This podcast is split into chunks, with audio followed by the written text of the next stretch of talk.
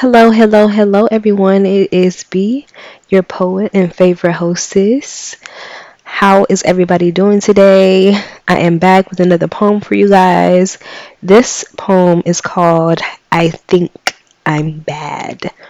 I think I am bad, or whatever. I think I'm bad. That's the title of this poem. It is a poem from 2011. No, no, no. No, 2013. 2013, my sophomore year of college, 2013, 2012. I don't know. I have to go back to the Tumblr posted and I'll post it after I post the poem. So, this poem is a poem about lust. Hmm. Yes. I was very, very young and this poem was very easy for me to write. Like I was just again articulating my feelings and processing what I was experiencing in the moment.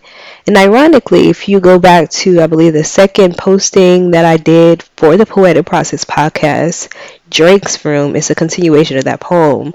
So after Drake's Room, in that situation that I went through, this poem is an explanation or a description of what I experienced after experiencing that experience. so basically, it was just I was out of a relationship and into another one, and I was experiencing feelings for someone else. Cue Jazmine Sullivan. Okay, like it was very much giving that, and I was very uncomfortable with the idea of feeling feelings for someone other than my partner because that's not what I do.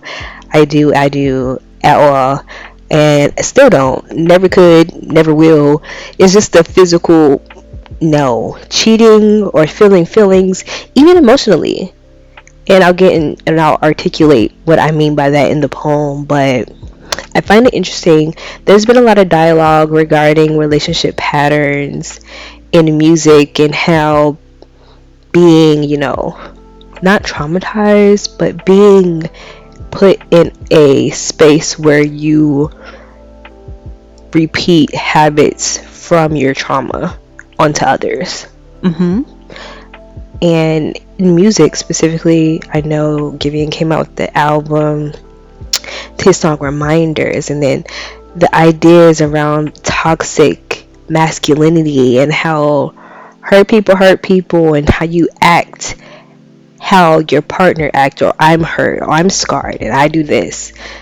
And i'm a very self-reflective person almost to my detriment in some situations that aren't specifically dealing with relationships. I'm always thinking of other people's feelings. Being in that relationship and feeling those feelings of wanting to be close with someone else emotionally and sometimes in other ways i was very turned off by myself. And i felt like i was in a whole bunch of i was in a whirlwind of like crap because i don't want to feel like i want someone else.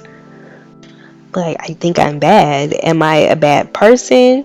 Like this isn't cool basically and later on fast forward into later years still in within that relationship i realized that it, it really i wasn't being fulfilled. Like it wasn't giving me anything.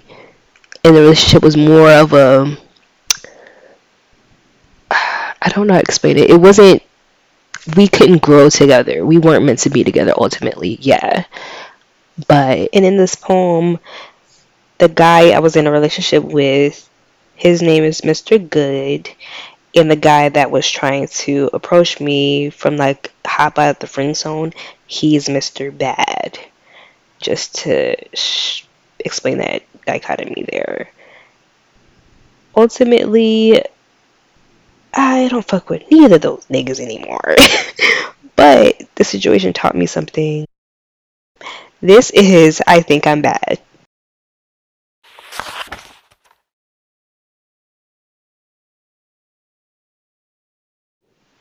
Your brain reenacts what's been done to you.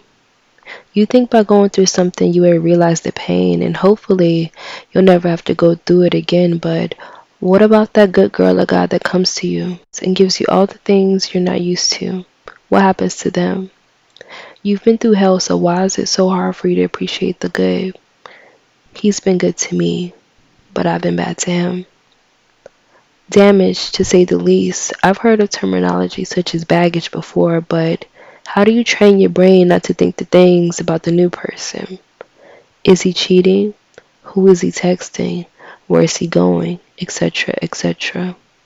My judgments and accusations are the least of my worries, however. Let's talk about my recent endeavors. I've come across something that I call temptation, and I dug myself so deep in the situation that I don't know how to get out. The same things I used to cry about, the same things I used to complain about, the same shit I used to dream about, I do to Mr. Good. I can't explain it. I can't help it. It's like a fatal attraction. Mr. Bad turns me on in ways I can't explain, and it's crazy because Mr. Good treats me like a black queen.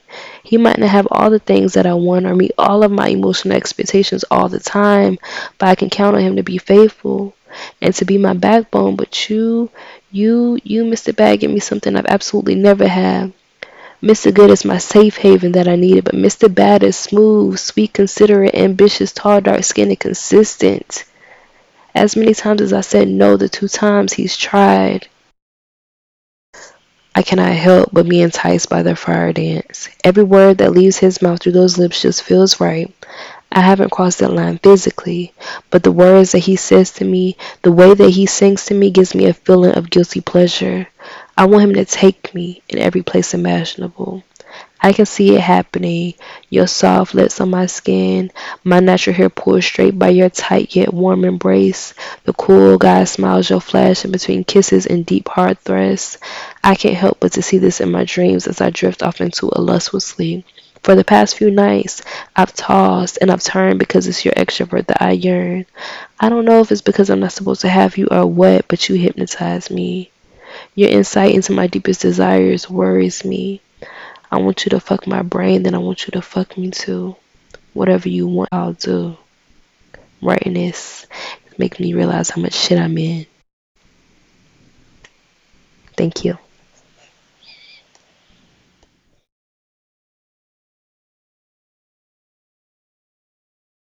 Wow, that was very cringe to look back on. I'm not sure if that was some sort of mindfuck game that Mr. Bad was playing, but when I say sings to me, this guy literally would sing to me and literally try to get my attention and be like, hey, um, so are you still messing with such and such? And I really, I feel like he would just articulate his feelings in such a way where it was just it was toxic and I allowed it and I felt bad for allowing it to go on for so long.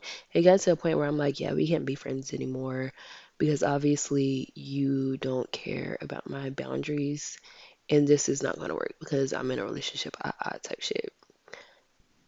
And I circled back a few years later after um, the cards have basically fallen and it wasn't even hitting for no shit, bro. was hitting on shit. And when I say that, like the feelings, the emotions that I had, they were totally invalid. You know, you have the grass is greener on the other side complex, and it really wasn't greener. It was fake grass. That's so funny to me. Oh, that was so cringe. Oh, um, I probably should have given a disclaimer at the beginning, but it's semi mature. It's not even super provocative, provocative like some poems that I've heard about fluids and whatnot.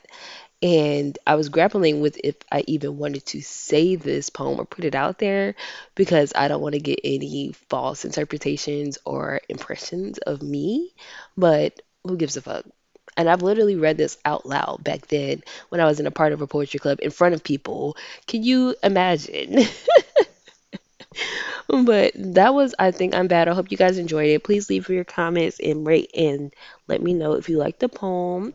Share your thoughts on it and share the podcast in general. You don't even have to say it's me. You could just screenshot and post it. I like the little bit of anonymity that I have because I don't put my information in my podcast and I'm going to try to keep it that way meant to be. Thank you guys for listening. Catch you next time. Bye.